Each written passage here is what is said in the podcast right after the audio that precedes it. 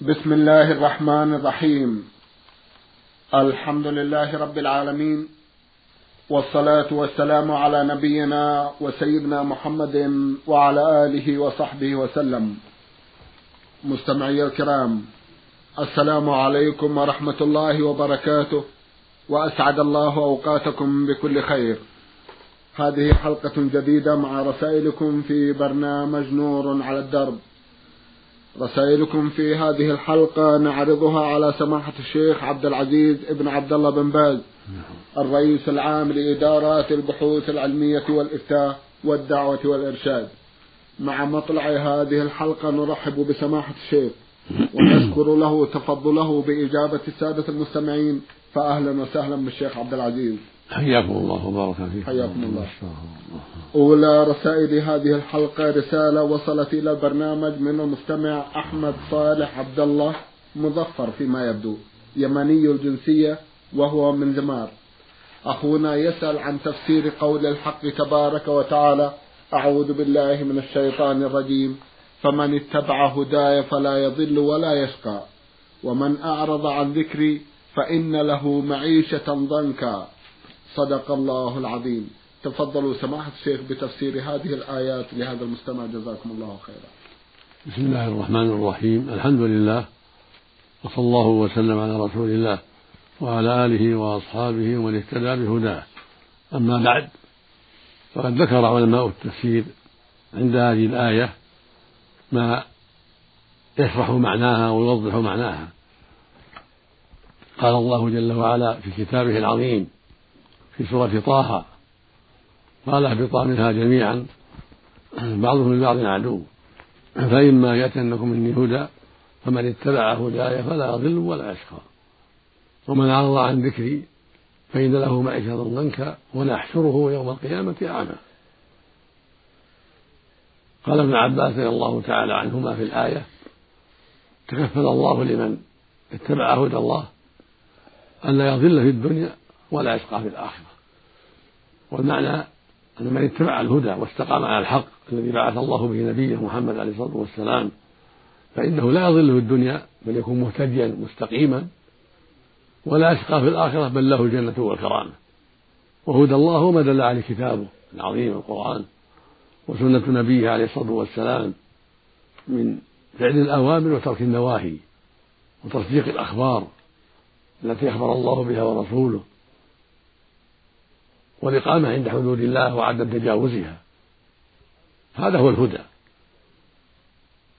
فاتباع الهدى هو تصديق الأخبار وطاعة الأوامر وترك النواهي والوقوف عند حدود الله. فلا يتعدى ما حد الله له ولا يقع في محارم الله عز وجل. فمن استقام على هذا طاعة لله وإخلاصا له ومحبة له وتعظيما له وإيمانا به وبرسله فإنه لا يضل في الدنيا بل هو على الهدى. ولا يشقى في الآخرة بل هو سعيد في الدنيا والآخرة. ومن أعرض عن ذكر الله يعني عن كتابه وسنة نبيه عليه الصلاة والسلام ولم يتبع الهدى فإن له معيشة ضنكا. فالله جل وعلا يبتليه بالمعيشة الضنك وهي ما يقع في قلبه من القلق والضيق والحرج. ولو أعطي الدنيا كلها. فإنما يقع في قلبه من الضيق والحرج والشك والريب هو العيشة الضنك وهذا من العقاب المعجل. وله يوم القيامة العذاب الأليم في دار الهوان في دار الجحيم. ومع هذا يحشر الله أعمى يحشر الله أعمى. يوم القيامة. فعلى العبد أن يحذر معصية الله وأن ينقاد لشرع الله وأن يستقيم على هداه الذي جاء به كتابه الكريم وسنة رسوله الأمين وأن يستقيم على الحق أينما كان. فهذا هو اتباع الهدى. والله سبحانه هو الموفق لعباده بعد المسلم والمسلمة انضرع إلى الله. كل مؤمن مؤمن يضرع إلى الله يسأله سبحانه التوفيق والهداية ويجتهد في التفقه في الدين والتعلم والتبصر فيتدبر كتاب الله ويكثر من تلاوته حتى يستقيم على الأوامر وينتهي عن النواهي وحتى يصدق أخبار الله عما كان وما يكون. وهكذا يعتني بالسنة سنة الرسول صلى الله عليه وسلم. حفظا ودراسة ومذاكرة مع العلماء وطلبة العلم حتى يستقيم على الحق. ويسأل عما أشكل عليه. الذي لا يعلم يسأل أهل العلم ويتبصر ويتفقه حتى يستقيم على هدى وحتى يكون سيره إلى الله عن علم بما قاله الله ورسوله. إما بطلبه العلم واجتهاده في الخير وإما بسؤاله على العلم. كما قال الله سبحانه فاسألوا أهل الذكر إن كنتم لا تعلمون.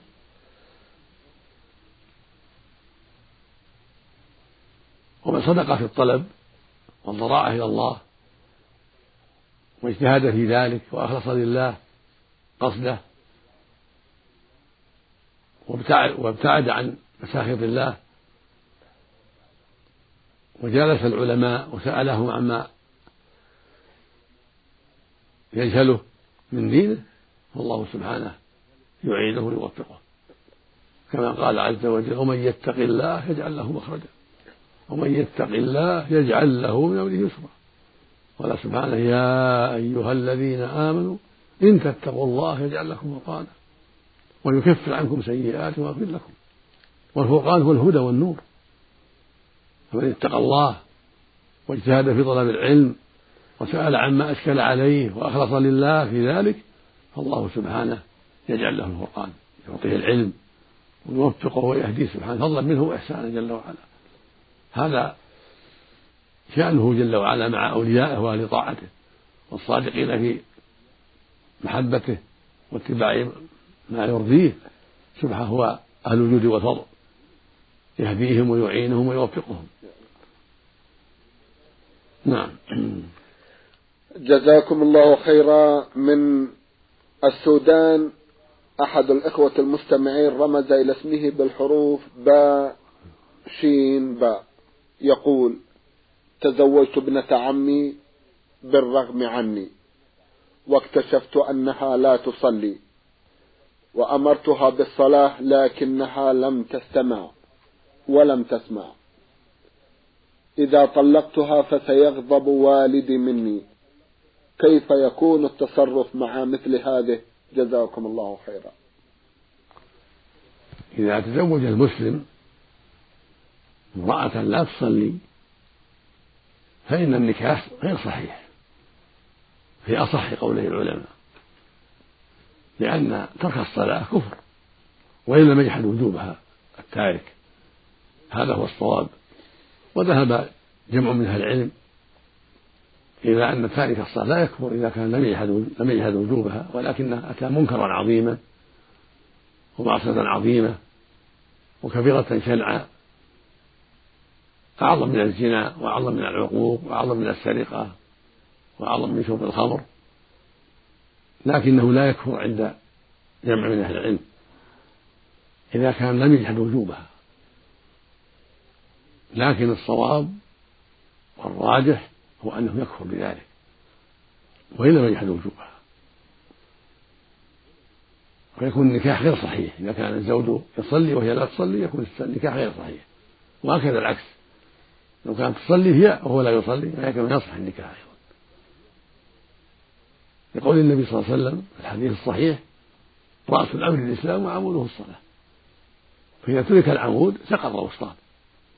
والمعنى سقط الإسلام.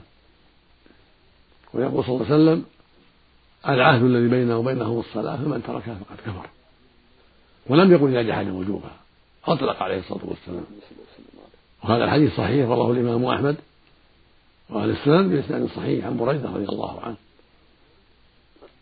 وفي صحيح مسلم عن جابر بن عبد الله رضي الله عنهما عن النبي صلى الله عليه وسلم أنه قال بين الرجل وبين الكفر والشرك ترك الصلاة. وهذا الحكم يعم الرجال والنساء. لأن القاعدة الشرعية أن ما ثبت في حق الرجال يثبت في حق النساء وهكذا العكس. إلا بدليل يخص أحدهما. وليس هنا دليل يخص الكفر بالرجل بل من تركها كفر مطلقا من الرجال والنساء. فعليك أيها السائل أن تفارقها. وأن تردها إلى أهلها ولو لم يرضى أبوك. لأن المعاصي ليس للإنسان فيها طاعة الطاعة لله. يقول النبي صلى الله عليه وسلم إنما الطاعة في المعروف. ويقول صلى الله عليه وسلم لا طاعة للمخلوق في معصية الخالق. فعليك أن تردها إلى أهلها وتعطيها طلقة صكا بطلقة خروجا من الخلاف وحتى يعتمد على الصك في تزويجها لغيرك. ومتى هداها الله؟ وأردت الرجوع إليها بعد ذلك بعقد جديد فلا بأس. نسأل الله للجميع الهداية. اللهم آمين. جزاكم الله خيرا. سماحة الشيخ كما عرض على سماحتكم أكثر من مرة أن كثيرا من المسلمين يقع في المعاصي ومنها ترك الصلاة مثلا كهذا السؤال الذي عرض آنفا. وكثير من المسلمين ينشد التوبة ويتلمس طريقها لكنه لا يدري من أين يبدأ. حبذا لو تفضلتم في هذا المقام سماحة الشيخ برسم طريق صحيح لأولئك الذين يتوقون إلى التوبة ويتمنونها ولكن لا زالت أقدامهم تتعثر بعض الشيء. جزاكم الله خيرا. التوبة من أهم المهمات ومن أعظم الفروض على كل مسلم. يجب على كل مؤمن وعلى كل مؤمنة التوبة إلى الله سبحانه من جميع الذنوب. وأن يحاسب المؤمن والمؤمن نفسه في جميع الأوقات حتى يبادر بالتوبة من جميع الذنوب وحتى يحذر قربانها والإصرار عليها. ومن رحمة الله سبحانه ومن إحسانه إلى عباده أن شرع لهم التوبة وفتح لهم بابها حتى لا يضرهم الذنب فإن من تاب تاب الله عليه. ومن تاب من الذنب فكمل ذنبه كما قاله النبي عليه الصلاة والسلام. ولو أن العبد لا توبة له لكانت المصيبة عظيمة. فمن الذي يسلم من الذنوب؟ ولكن من رحمة الله أن من تاب صادقا مخلصا لله تاب الله عليه. كما قال الله سبحانه في كتابه العظيم وتوبوا إلى الله جميعا أيها المؤمنون لعلكم تفلحون. هذه الآية في سورة النور. وقال عز وجل في سورة تحريم يا أيها الذين آمنوا توبوا إلى الله توبة نصوحا عسى ربكم أن يكفر عنكم سيئاتكم. ويدخلكم جنات تجري من تحتها الأنهار الآية. وعسى من الله واجبا والمعنى أن من تاب كفر الله سيئاته وأدخله الجنة. وأفلح كما في الآية السابقة. فالتائب مفلح. وله الجنة والكرامة إذا تاب توبة صادقة. والواجب على كل مسلم مسلمة أن يصدق في التوبة وأن يحرص عليها. وشروطها ثلاثة. الندم على الماضي ويندم على معصيته التي سلفت منه يحزن عليها. الثاني الإقلاع منها تركها والحذر منها. الثالث العزم الصادق ألا يعود فيها. خوفا من الله وتعظيما له وإخلاصا له سبحانه وتعالى. هكذا التوبة. بهذه الشروط الثلاثة يقال لها شروط ويقال لها أركان للتوبة. فهي تنبني على هذه الأمور الثلاثة. ولا تحصل إلا بهذه الأمور الثلاثة. الندم على الماضي من السيئات من زنا أو سرقة أو عقوق أو ترك صلاة أو ترك زكاة أو غير ذلك.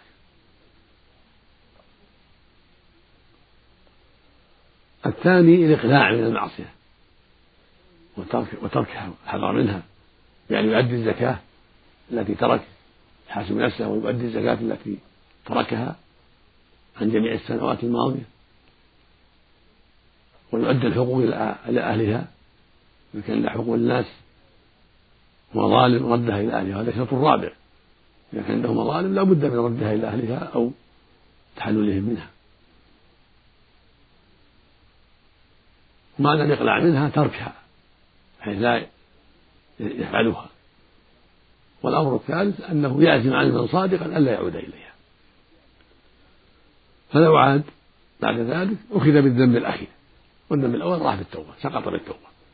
لكن إذا عاد بعد التوبة الصادقة للذنب أخذ بالأخير. ثم إذا كان من الأخير غفره الله له. فإن عاد مرة ثالثة أخذ بالذنب الأخير وهكذا. إذا كان ذلك بعد توبة صادقة. أما إذا كان لا ما عزم على الترك ندم ترك ولكن ما عزم على الترك. بل في نيته متى وجدها فعلها متى قدر عليها فعلها. هذا ما تاب ما يسمى تائب ما يكون تائب. حتى يعزم عزما صادقا ألا يعود إليها. ومن أسباب التوبة هون المؤمن يكثر من القرآن يتدبر القرآن ويعرف ما وعد الله به العصاة من العقاب الأليم. وما وعد به الأتقياء من الخير العظيم ودار الكرامة والنعيم المقيم.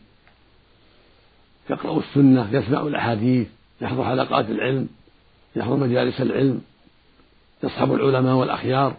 كل هذه من أسباب التوبة. ومن أسباب التوبة يسأل الله ويرضى عليه. دائما يقول يا رب ارزقني التوبة النصوح. يا, يا رب من علي بالتوبة. يا رب اهدنا صراطك المستقيم. يسأل ربه في سجوده في آخر التحيات قبل السلام في آخر الليل في وسط الليل من الأذان والإقامة. هذه أوقات عظيمة ترجى فيها الإجابة. يسأل ربه يسأل إليه.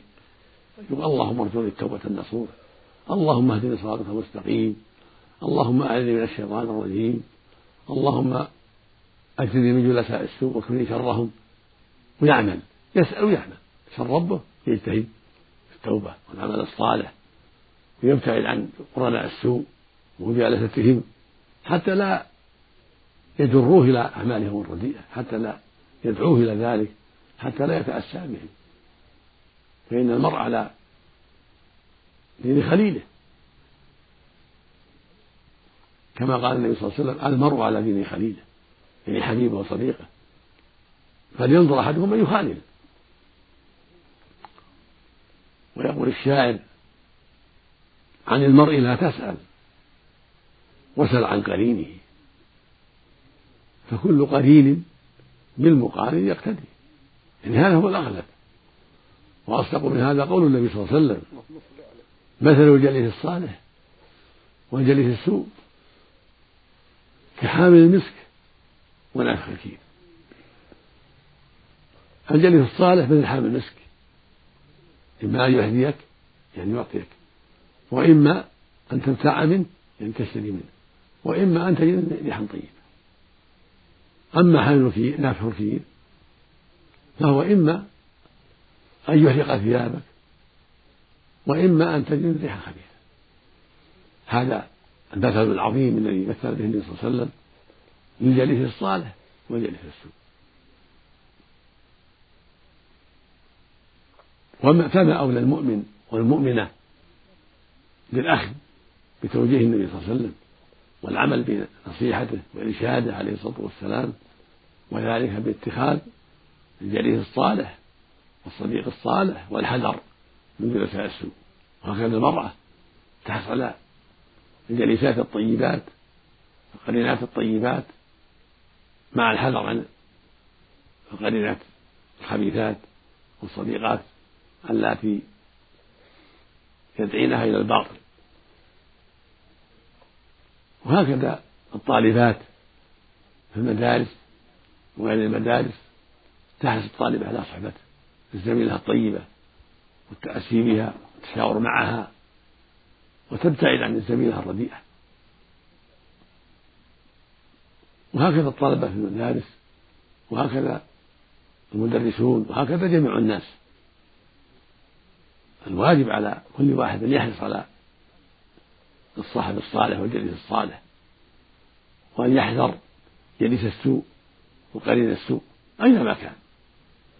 فهذا من فهذا من أسباب السعادة ومن أسباب التوفيق. نعم. جزاكم الله خيرا. إذا بداية الطريق ما هي في نقاط لو سمحتم؟ على طريقة أولا ثانيا. بداية الطريق أن يضرع إلى الله جل وعلا وأن يسأله أن يمن عليه بالتوبة. ثانيا يحرص على تدبر القرآن الكريم والإكثار من تلاوته أو سماعه إذا كان لا يقرأ سماعه من إذاعة القرآن أو من أولاده إذا كان عنده من يقرأ أو بناته. حتى يستفيد ويخشى لكلام الله ويعرف ما في الطاعة من الخير وما في المعصية من الشر. وما وعد الله به أهل التقوى وما وعد به أهل المعاصي والشرور نعم. ثالثا جهاد نفسه جاهدها. حتى يستقيم مع الحق وحتى يدع المعصية. لا بد من جهاد. الله يقول جل وعلا والذين جاهدوا فينا لنهدينهم سبلنا. والمجاهدة كونه يلزمها بالحق ويجتهد في الضغط عليها حتى تلزم تلتزم بالحق وحتى تدع الباطل. ويقول سبحانه ومن جاهد فإنما جاهد نفسه. ويقول سبحانه إن أحسنتم أحسنتم لأنفسكم. رابعا الحرص على الجليس الصالح والجليسة الصالحة والزميل الصالح والزميلة الصالحة. هكذا المؤمن نعم. يحرص على الجلساء الصالحين والرفقاء الطيبين والمؤمنين كذلك. نعم. جزاكم الله خيرا وتقبل الله منكم. ننتقل إلى رسالة أخرى ومواضيع أخرى الرسالة من المستمعين كاف ميم سوداني أيضا ومقيم في شمال المملكة. يسأل جمعا من الأسئلة من بينها سؤال عن حكم المسح على الشراب أو المسح على الحذاء أجلكم الله. وإذا كان يعلق بها بعض الأوساخ فهل تجوز الصلاة بها؟ المسح على الخفين والجوربين رخصة وسنة. فعلها النبي صلى الله عليه وسلم وفعلها أصحابه رضي الله عنهم وأرضاهم. وقال عليه الصلاة والسلام في الحديث الصحيح إذا توضأ أحدكم فلبس خفيه فليمسح عليهما وقال في ما رواه مسلم في الصحيح عن علي رضي الله عنه عن علي بن أبي طالب رضي الله تعالى عنه. يمسح المقيم يوم وليلة. والمسافر ثلاثة بلياليها. وهكذا روى صفوان بن عسال أن النبي صلى الله عليه وسلم أمرهم إذا لبسوا الخفاف على طهارة أن يمسحوا يوم وليلة للمقيم وثلاثة أيام للمسافر بلياليها. وهو صلى الله عليه وسلم فعل ذلك. كان يمسح الخفين. وفي بعض أسفاره صلى الله عليه وسلم توضأوا معه المغيرة. يصب عليه فلما مسح رأسه. أراد المغيرة أن ينزع خفيه فقال دعهما فإني أدخلتهما طاهرتين فمسح عليهما عليه الصلاة والسلام. والجورب من جنس الخف الجورب يكون من الصوف أو من القطن أو من الشعر أو غير ذلك. فهو من جنس الخف الخف من الجلد والجورب من غير الجلد. والصواب أنه يجوز المسح على الجورب كالجلد إذا ستر القدمين مع الكعبين كالخف يوم وليلة المقيم وثلاثة أيام بالأيام المسافر. وإذا كان الجورب في النعل ومسح عليهما جميعا فلا بأس. لكن إذا خلع النعل يخلع الجورب أما إذا مسح الجورب وحدها فإنه يخلع النعل متى شاء. ويكون الحكم معلقا بالجورب يمسح اليوم وليلة في الإقامة وثلاثة أيام بلياليها في السفر. أما النعل وحدها فلا يمسح عليها لأنها لا تستر وإنما يمسح على الجورب بالنعل. وثبت عنه صلى الله عليه مسح الجوربين والنعلين عليه الصلاة والسلام.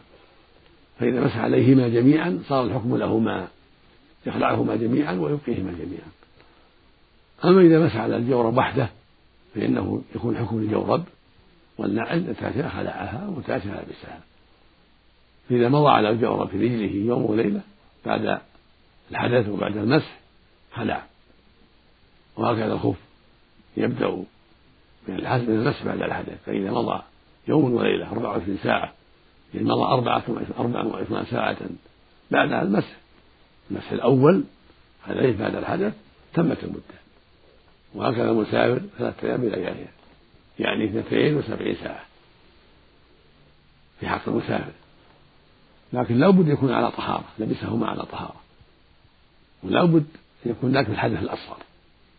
أما في الجنابة لا لا يمسح وهكذا الحال والنفس لا تمسح المسح في الحدث الأصغر. أما الجنوب يخلع والحائض تخلع. النفساء تخلع. لا يصور في حق الحائض والنفساء لأن لا طهارة لهما إلا بعد الغسل. فالحاصل أن الجورب إنما يمسح عليه في الوضوء. أما في الجنوب في الجنابة لا يخلع نعم. جزاكم الله خيرا. يسأل ويقول هل تقضي الحائض والنفساء الصوم والصلاة؟ الحائض والنفساء تقضيان الصوم فقط عند جميع العلماء. أما الصلاة فلا تقضى عند جميع أهل العلم. قالت عائشة رضي الله عنها كنا نؤمر بقضاء الصوم يعني الحيض كنا نؤمر بقضاء الصوم ولا نؤمر بقضاء الصلاة وهذا من رحمة الله وتحسينه وتيسيره جل وعلا وإحسانه أنه أحسن إليهن بوضع الصلاة عنهن لأن الصلاة متكررة من اليوم والليلة خمس مرات. والحيض قد يبقى معها أسبوع أو أكثر أو أقل فيشق عليها القضاء. وهكذا النفساء قد تبقى في النفاس أربعين يوما فيشق عليها القضاء. فمن رحمة الله أن أسقط عن الحيض والنفساء الصلاة. فلا تقضي ولا تفعلها. لا تفعلها في الحيض والنفاس ولا تقضي. أما الصوم فإنها لا تفعل في حال الحيض والنفاس لكنها تقضي. لا يجوز لها الصوم وهي حائض أو نفساء ولكن عليهما القضاء. إذا طهرت صامت في رمضان وتقضي ما عليها بعد رمضان. تقضي ما أفطرت بسبب الحيض والنفاس تقضيه بعد رمضان. ما بين رمضان ورمضان الثاني تقضي بينهما. لها أن تؤخر إلى رجب وشعبان لا بأس. وإذا بادرت فهو أفضل. حذرا من العوائق. نعم. جزاكم الله خيرا. أخيرا يسأل ويقول رجل يشرب الخمر بحجة أنها غذاء للدم كما يزعم وهي لا تسكره وهو يصلي فما حكم صلاته وما حكم ما يفعل؟ جزاكم الله خيرا. إذا كانت تسكر غيره فيها مادة السكر فإنه يحرم عليه شربها. ولو كان لا تسكر لأن بعض الناس إذا اعتادها قد لا يسكر. فهي محرمة عليه سكر أو لم يسكر. إذا كانت من شأنها الإسكار لغيره لأنها خمر. فالواجب عليه تركها والحذر منها. طيب سؤاله يقول رجل يشرب الخمر بحجة أنها غذاء للدم وهي لا تسكره وهو يصلي. فما حكم صلاته؟ وما حكم ما يفعل. وليست غذاء للدم ولا غيره سئل النبي صلى الله عليه وسلم قال له رجل يا رسول الله إني أصنع الخمر للدواء. قال عليه الصلاة والسلام إنها ليست بدواء ولكنها داء. خرجه مسلم في صحيحه ولكن هذه أوهام. يتوهمون أنها تنفعهم. وهذا من تزيين الشيطان. حتى ولو فرضنا أنه قال طبيب قول النبي مقدم عليه الصلاة والسلام فلا يجوز شربها لا للدواء ولا لغير الدواء. ولو قال ألف طبيب إنها تنفع. لا يجوز شربها هذه لا لا للتداوي ولا غيره. نعم. هي داء, داء عضال ومنكر عظيم ومن كبائر الذنوب وليس لأحد إصابها لا للتداوي ولا لغير التداوي. أسكرته أو لم تسكره إذا كانت من شأنها أن تسكر لغيره ولكنه بسبب اعتياده لها قد لا تسكره بعض الأحيان هذا لا يحل هذا. هي حرام عليه مطلقا ولو لم تسكره نسأل الله السلامة. نسأل الله السلامة. إذا صلاته صلاة صحيحة إذا كان صلى وهو هو عاقل نعم. قد ذهب عنه السكر نعم. يتوضأ ويصلي. جزاك أما في حال السكر نعم. صلاته غير صحيحة جزاك لأنه غير عاقل.